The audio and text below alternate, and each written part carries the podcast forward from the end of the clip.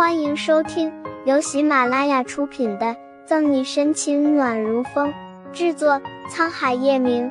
欢迎订阅收听。第一百一十一章，犒劳沈队长。走吧，我带你去一个地方。不理会穆饶，叶晨玉霸道的拉着沈西。沈西纤细的手在叶晨玉的大掌里包裹着，没有想象中的温暖，反而有点凉。你要带我去哪里？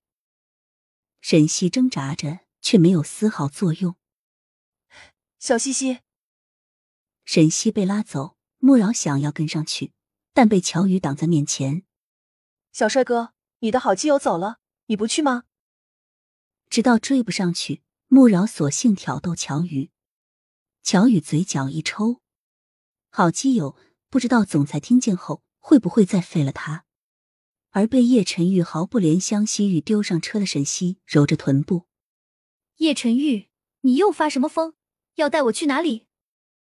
叶晨玉发动车子，当然是犒劳沈队长帮我们叶氏破案。算了吧，只要您老不要动不动就说把我丢进鳄鱼潭喂你的宝贝，我就谢天谢地了。无力改变结果，沈西也乖乖的坐着不闹，省点力气。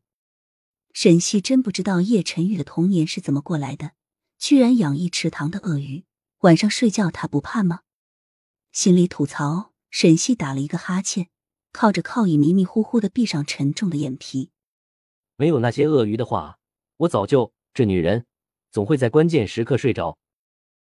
叶晨玉要说什么，等他扭头一看，沈西人已经睡着了，还带着浅浅的呼噜声，无奈的停下车。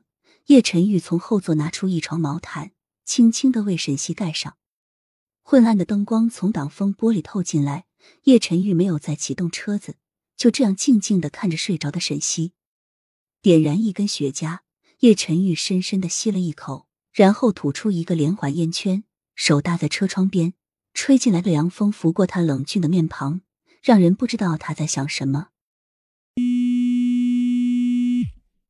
不知过去多久，叶晨玉披在沈西身上的西装口袋里的手机低声震动。叶晨玉手下一动，想放轻动作掏出手机，被吵醒的沈西却提前一步，没有多想就拿出手机直接接听。喂，揉着惺忪睡眼，沈西伸了一个懒腰。你是谁？我儿子呢？电话另一端的月璇精致的脸色很是不悦。你是那个沈西？端正威严的女士让沈西打了一个激灵，瞌睡虫都被吓走，急忙一看手机，暗喊糟糕，这不是我的手机！忙不可爹的把手机丢给叶晨玉。沈西拉过被子，蒙住头装睡，干了个尬的，那好像是叶晨玉的妈妈。沈西可爱的动作让叶晨玉失笑，拿起电话接听，里面还有月璇询问的声音：“什么事？”叶晨玉声音清冷，却隐藏着爱戴。闷在毛毯里，沈西有点奇怪叶晨玉和月璇的相处方式，而且他好像从来都没有听叶晨玉提起过他的爸爸。公司的事我知道该怎么处理。沈西听不见电话里月璇说了什么，不过感觉到叶晨玉有点不高兴。我自己知道该怎么做，奶奶也明白。